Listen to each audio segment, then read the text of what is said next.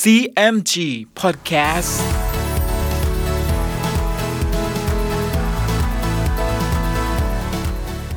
สวัสดีครับคุณผู้ฟังขอต้อนรับเข้าสู่ CMG Podcast กับผมดรพนการธนนนะครับ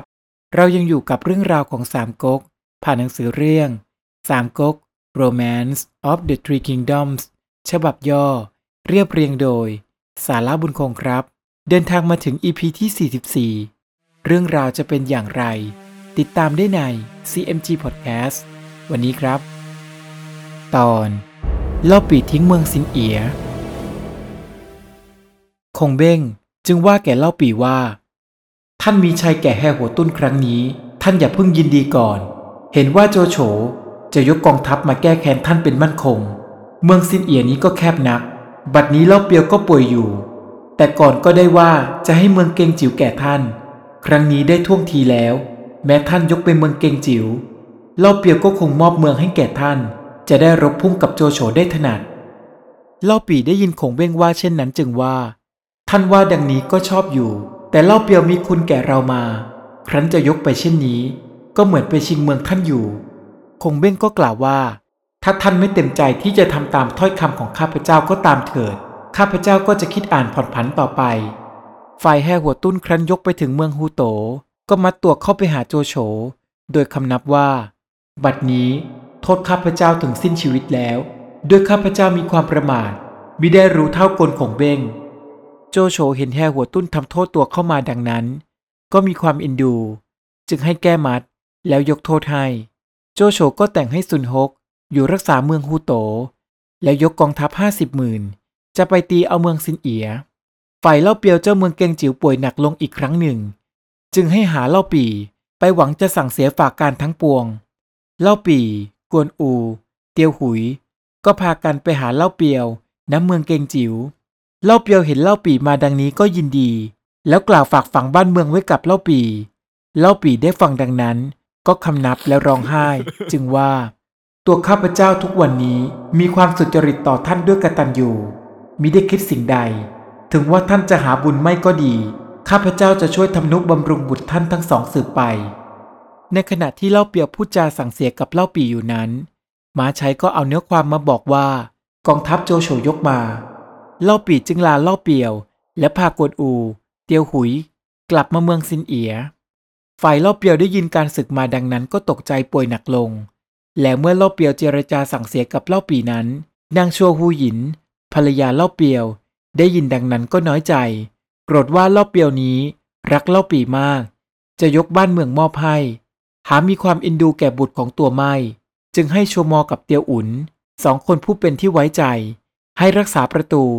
กำชับตรวจตรามิให้ผู้ใดแปลกปลอมได้ เล่ากี่บุตรเล่าเปียว ซึ่งไปครองเมืองกังแฮนั้น รู้ข่าวว่าบิดาป่วยหนักก็รีบมาเยือน แต่ชัวมอกับเตียวอุน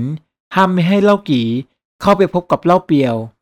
เล่ากีจึงร้องไห้รักบิดาอยู่ที่นอกประตู แล้วก็ขึ้นม้ากลับไปที่เมืองกังแฮเล่าเปียวป่วยหนักลง ครั้นถึงเดือนสิบขึ้นสามค่ำโรคนั้นกำเริบหนักไป ร้องขึ้นได้คำเดียวก็ถึงแก่ความตายนางโชวูหยินจึงให้หาโชมอ เตียวอุนเข้ามาคิดอ่านกัน เขียนปลอมเป็นหนังสือของเล่าเปียว มีใจความว่า แม้เราหาบุญไม่แล้ว ก็ให้เล่าจ๋อง รักษาแผ่นดินเมืองเกงจิ๋วสืบไปเถิด ด้วยเหตุนี้เองขุนนางทั้งปวง จึงตั้งเล่าจ๋องขึ้นเป็นเจ้าเมืองแทนบิดา แล้วจัดแจงแต่งการศพเล่าเปียวตามประเพณี เมื่อชัวมอตั้งเล่าจ๋องขึ้นเป็นใหญ่แทนเล่าเปียวแล้ว ก็พานางโชฮูหยินกับเล่าจ๋อง และขุนนางทั้งปวง ไปตั้งอยู่ณเมืองทรงหยง หวังจะได้ต่อสู้กับเล่าปี เล่ากี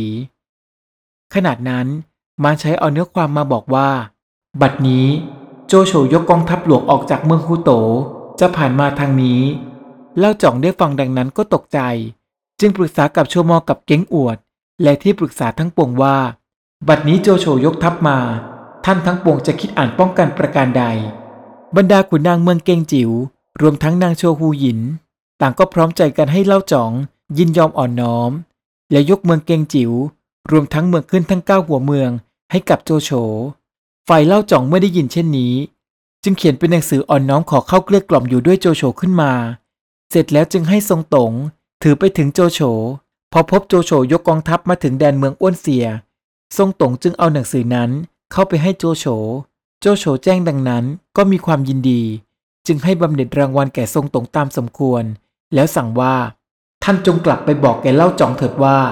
ซึ่งมีหนังสือมาทั้งนี้ เราก็ขอบใจอยู่แล้ว แต่ให้เล่าจองออกมาคำนับเราตามประเพณี ทรงตงได้ฟังดังนั้น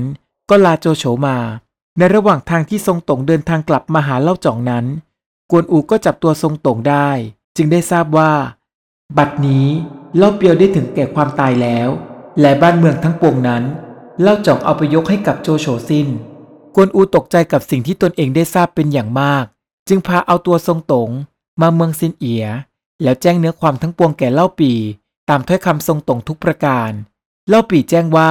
เล่าเปียวตายแล้วดังนั้นก็ร้องไห้รักจนสลบไปครั้นเล่าปีฟื้นสมประดีขึ้น เตียวหุยจึงว่า ท่านจะมาทมนัดอยู่ดังนี้หากควรไม่ เล่าปีจึงถามทรงตงว่า ตัวท่านก็มีสติปัญญาอยู่ เมื่อเล่าจ่องและคนทั้งปวงคิดมิชอบชนี้ เหตุใดท่านมิเอาเนื้อความมาแจ้งแก่เราให้รู้ ครั้นจะฆ่าท่านเสียบัดนี้ กระบี่เราก็จะติดโลหิตเสียเปล่า ท่านจงเร่งกลับไปเมืองทรงหยงเถิด แล้วจงบอกว่า เราจับได้ปล่อยเสีย ทรงตงมีความยินดีคำนับเล่าปีแล้วก็ลาไป ขนาดนั้นนายประตูจึงเข้ามาบอกแก่เล่าปีว่า บัดนี้เล่ากี่ให้อีเจียมาคำนับท่าน เล่าปีรู้ดังนั้น ก็ออกไปรับอีเจียถึงนอกประตูเมือง แล้วนำเข้ามาข้างใน อีเจียคำนับเล่าปี แล้วจึงบอกว่า เล่ากี่ใช้ข้าพเจ้ามาแจ้งเนื้อความแก่ท่าน ว่าเล่าเปียวตายแล้ว แต่นางชัวผู้หญินกับชัวมอ ปิดเนื้อความไม่ได้บอกมาถึงท่าน และเล่ากี่ให้รู้ ยกเล่าจ่องขึ้นเป็นใหญ่แต่อำเภอใจ ปัดนี้เล่าจ่องยกมาอยู่เมืองทรงหยงแล้ว ขอให้ท่านยกทหารไปบรรจบกันกับเล่ากี่เตียเอาเมืองเกงจิ๋วให้จงได้ เล่าปีแจ้งดังนั้น จึงว่าแก่อีเจียว่า เนื้อความทั้งนี้ท่านรู้แต่ว่าเล่าจ่องอกอาจแต่งตัวขึ้นเป็นใหญ่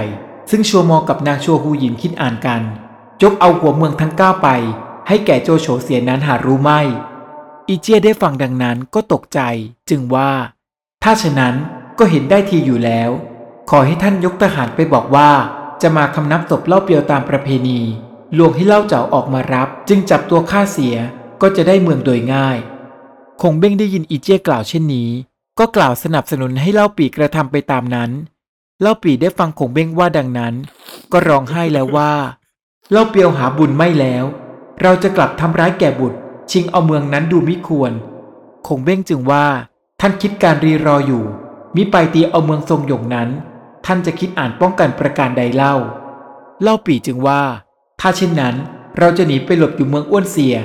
และในขณะนั้นมาชัยก็เข้ามาบอกว่า โจโฉยกมาถึงตำบลทุ่งพกบ่องแล้ว เล่าปีแจ้งดังนั้น ก็เร่งให้อีเจียกลับไปเมืองกังแฮ แล้วเล่าปีกับคงเบ้งก็จัดแจงตระเตรียมทหารทั้งปวง ซึ่งจะต่อสู้รบพุ่งด้วยโจโฉคงเบ้งจึงว่าแก่เล่าปีว่า อันโจโฉยกกองทัพมาครั้งนี้ เป็นธุระข้าพเจ้า ท่านอย่าปรารมเลย แต่เราจะตั้งอยู่ในเมืองซินเอียนี้ไม่ได้ ขอให้ท่านไปเตรียมการอพยพผู้คนเถิด เล่าปีเห็นชอบด้วย จึงใช้ให้คนไปทำการดังนั้น คงเบ้งก็ให้กวนอูคุมทหารพันหนึ่งไปตั้งอยู่ต้นน้ำคลองแปะโห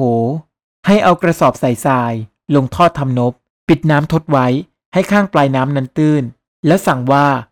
ถ้าทหารโจโฉแตกมา ลงข้ามแม่น้ำได้ยินเสียงอื้ออึงแล้ว จงเปิดทำนบเสียให้น้ำบาดลงไป ทหารก็จะจมน้ำตาย แล้วให้เตียวหุย คุมทหารพันหนึ่งยกไปซุ่มอยู่ณตำบลพักเหลงข้างใต้น้ำแล้วสั่งว่า ถ้าเห็นทหารโจโฉยกข้ามฟากมา ก็ให้ตีกระทบขึ้นไปหากวนอู จึงแต่งให้จู่ลง คุมทหารสามพันแยกกันเป็นสามกอง สั่นให้เอาดินประสิวสุพรรณถันสัตว์ขึ้น ไว้บนหลังคาเรือนอาณาประชาราช ซึ่งร้างเสียเป็นอันมาก แล้วยกทหารออกซุ่มอยู่นอกเมืองข้างทิศเหนือ ทิศใต้ และทิศตะวันตก เป็นสามกอง และลูกเกาทันนั้น ให้ผูกชุดเพลิงทุกดอก ถ้าเห็นทหารโจโฉเข้าเมืองในเวลากลางคืนพร้อมแล้ว จึงให้ทหารจุดชุดยิงเกาทันเข้าไปในเมืองให้เพลิงติดขึ้น แล้วให้โห่ร้องอยู่แต่นอกเมือง ทหารโจโฉก็จะแตกไปข้ามแม่น้ำแปะโหสมคเนเรา แล้วท่านจงรีบยกไปบรรจบช่วยเตียวหุย จึงเกณฑ์ให้บีฮองและเล่าฮองสองนายคุมทหารคนละพันให้ถือธงแดงกองหนึ่ง และธงเขียวกองหนึ่ง ยกไปซุ่มอยู่ตำบลทุ่งชะบวย โผล่นอกเมืองซินเอียทางประมาณ 300 เส้น สั่งว่าถ้าเห็นกองทัพโจโฉยกมา ก็ให้กองซ้าย ยกข้ามมาฝ่ายขวา ให้กองขวา ยกข้ามมาข้างซ้าย เปลี่ยนกันให้สับสนอยู่ กองทัพโจโฉไม่รู้ก็จะสำคัญว่าคนเรามาก ก็จะรออยู่มิอาจเข้าเมืองแต่เวลายังวัน จะให้ทหารเข้าเมืองต่อกลางคืน ถ้าจะมิทำไว้ชนี้ ทหารโจโฉเข้าเมืองได้แต่กลางวันแล้ว การที่เราคิดทำก็จะไม่สำเร็จ ถ้าเวลาค่ำท่านจงถอยเสีย ถ้าเห็นแสงเพลิงติดขึ้นในเมืองแล้ว ท่านจงช่วยจูล่งโห่ร้องสำทับเข้าไป แม้กองทัพโจโฉแตกไปแล้ว ท่านจงคุมทหารรีบไปบรรจบด้วยกฎอู ณแม่น้ำแปะโผ ครั้นคงเบ้งจัดแจงให้ทหารยกไปแล้ว ก็พาเล่าปีออกจากเมือง ขึ้นไปบนเขาแห่งหนึ่ง คอยดูทหารทั้งปวง ในคืนนั้น โจหยินก็นำทัพมาถึงเมืองซินเอีย แล้วพาทหารทั้งปวงเข้าไปในเมือง โจหองจึงว่าแก่โจหยินว่า ครั้งนี้เห็นว่าคงเบ้งกับเล่าปีทิ้งเมืองเสียแล้ว เราจะยับยั้งทหารอยู่ให้สบายสักคืนหนึ่ง เวลารุ่งเช้า จึงจะยกไปตามล้อมจับเอาคงเบ้งเล่าปีให้จงได้ โจหยินกับโจหอง ก็ชวนกันเข้าอยู่ในตึกของเล่าปี ทหารทั้งปวงก็เรียรายกันเข้าอาศัยอยู่ทุกเรือน ต่างคนต่างเหนื่อยมาก็หลับไปสิ้น ครั้นเวลาประมาณสามยาม เกิดลมพายุใหญ่พัดหนักขึ้น จูล่งเห็นได้ที ก็ให้ทหารจุดชุดผูกลูกเกาทัน ยิงเข้าไปในเมืองเพลิงก็ติดขึ้นพร้อมกันซึ่งทั้งสามด้าน แสงสว่างดังหนึ่งกลางวัน โจหยินเห็นดังนั้นก็ตกใจ แล้วก็ขึ้นมารีบหนีไปพร้อมกับโจของทางประตูทิศตะวันออก ทหารทั้งปวงของโจหยิน ก็เบียดเสียดรีบจะออกไปตาม จึงเหยียบกันตายเป็นอันมาก จูล่งก็ให้ทหารโห่ร้องสำทับดังหนึ่งจะไล่ตาม ส่วนวีฮอง เล่าฮอง ซึ่งซุ่มทหารรออยู่ ก็ขับทหารเข้าสกัดตีฆ่าฟันทหารโจหยินตายเป็นอันมาก ครั้นเวลาสามยามก็มาถึงแม่น้ำแปะโห ทหารทั้งปวง ก็ลงข้ามแม่น้ำจะไปฟากข้างโน้น เสียงอื้ออึงเอิกกระเริกเป็นอลมาน ฝ่ายกวนอูคุมทหารซุ่มอยู่ต้นน้ำก็ให้ทหารพังทำนบเสีย ให้น้ำบ่าหักลงมา ทหารโจหยินจะหนีน้ำขึ้นฝั่งมิทัน ก็จมน้ำตายเป็นอันมาก โจหยินเห็นดังนั้นก็ตกใจ พาทหารซึ่งขึ้นจากฝั่งได้ รีบหนีไปถึงตำบลทุ่งพกบ่อง เตียวหุยก็ยกทหารออกมาตีซ้ำเติม โจหยิน โจหง เทาทูก็พาทหารทั้งปวงรีบหนีไป เตียวหุยก็คุมทหารไล่ไป พอพบเล่าปีคงเบ้งก็พากันกลับมายังแม่น้ำแปะโหคงเบ้งก็ให้บิตก เร่งข้ามส่งทหารทั้งปวงจากแม่น้ำแปะโห รีบไปเมืองอ้วนเสีย เสร็จแล้วจึงให้เผาเรือแพทั้งนั้นเสีย ฝ่ายโจโฉเมื่อทราบเรื่องเช่นนี้ จึงรีบยกทหารมาถึงเมืองซินเอีย ด้วยกำลังโทสะแล้วก็ให้ทหารขนดินถมแม่น้ำแปะโหเสีย จากนั้นก็ส่งทหารอีกกองหนึ่ง ไล่ตามเล่าปีไปที่เมืองอ้วนเสีย เล่าหัวที่ปรึกษาจึงว่าแก่โจโฉว่า ซึ่งมหาอุปราชยกมาจะปราบปรามหัวเมืองฝ่ายใต้ครั้งนี้ ควรจะเอาใจประชาชนทั้งปวงให้ดีก่อน ขอให้ท่านยับยั้งกองทัพไว้ แล้วจงใช้คนไปว่ากล่าวเอาใจเล่าปี ให้มาสมัครอยู่ด้วยท่าน ถึงเล่าปีไม่มา ประชาชนทั้งปวงก็จะเลื่อมใส เห็นว่าท่านมีใจเอ็นดูประชาชน แต่ถ้าเล่าปีมานบนอบแก่เรา หัวเมืองเกงจิ๋วทั้งปวงก็จะได้โดยง่าย โดยที่ไม่ต้องลำบากแก่บรรดาทหารทั้งปวง โจโฉได้ฟังดังนั้น ก็เห็นชอบด้วย จึงถามว่า ถ้าฉะนั้นเราจะใช้ให้ผู้ใดไปเจรจาดี เล่าหัวจึงว่า อันจะใช้ให้ผู้อื่นไปว่ากลับเกลือกล่อมเล่าปีนั้น เห็นไม่ได้ เห็นแต่ชีซีผู้เดียว เนื่องจากว่าเป็นคนชอบใจกันกับเล่าปีมาก่อน โจโฉได้ฟังดังนั้นก็เห็นชอบด้วย จึงใช้ให้ชีซีไปกระทำดังนั้น ชีซีก็รับคำโจโฉแล้วก็ลาไปเมืองอ้วนเสีย ขณะนั้นเล่าปีคงเบ้ง รู้ว่าชีซีมาก็มีความยินดี จึงออกมารับเข้าไป แล้วก็พูดจาปราศัยไต่ถามความทุกข์ยาก ซึ่งพลัดพรากกันตามประเพณี ชีซีจึงบอกว่า ข้าพเจ้ามาบัดนี้ ด้วยโจโฉใช้มาเกลี้ยกล่อมเอาเนื้อเอาใจท่าน ครั้นข้าพเจ้าจะมิมาเล่าก็มิได้ แต่ความจริงนั้น โจโฉหาได้ซื่อตรงต่อท่านไม่ทำเช่นนี้ก็เพื่อเอาใจอาณาประชาราชทั้งปวง เล่าปีจึงว่า ซึ่งท่านบอกเล่าตื้นลึกหนักเบาทั้งนี้ก็ขอบใจนัก แลตัวท่านกลับมาเช่นนี้ จงอยู่กับข้าพเจ้าเถิด ชีซีจึงว่า ถ้าข้าพเจ้าจะอยู่กับท่าน ไม่กลับไปหาโจโฉก็จะเป็นที่คอรหานินทาแก่คนทั้งปวงว่า หาความสัตย์ไม่ได้ อันหนึ่งศพของมารดานั้นก็อยู่ในเมืองฮูโตจำจะต้องกลับไป ชีซีว่าเท่านั้นก็ลากลับมาบอกแกโจโฉว่า เล่าปี่ไม่ยอมอ่อนน้อมต่อท่าน โจโฉได้ฟังดังนั้นก็โกรธ จึงให้ยกกองทัพรีบไป โดยหวังจะเหยียบเมืองอ้วนเสียให้ได้ ฝ่ายเล่าปี่จึงถามคงเบ้งว่า อันโจโฉยกมาครั้งนี้ เราจะคิดอุบายแก้ไขประการใด คงเบ้งจึงว่า อันเราจะตั้งรับกองทัพโจโฉในเมืองอ้วนเสียนี้มิได้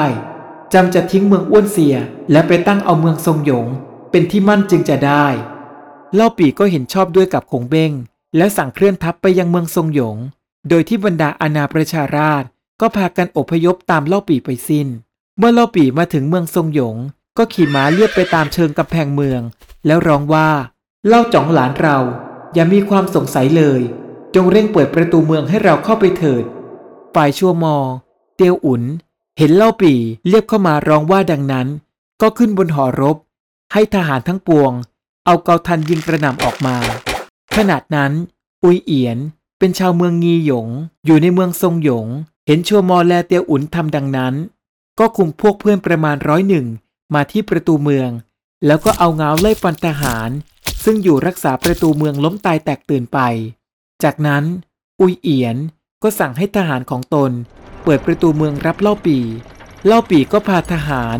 และอาณาประชาราชทั้งปวงเข้าไปในเมือง แต่เมื่ออุยเอียนกับบุญเพ่ง รบตะลุมบอลกันขึ้น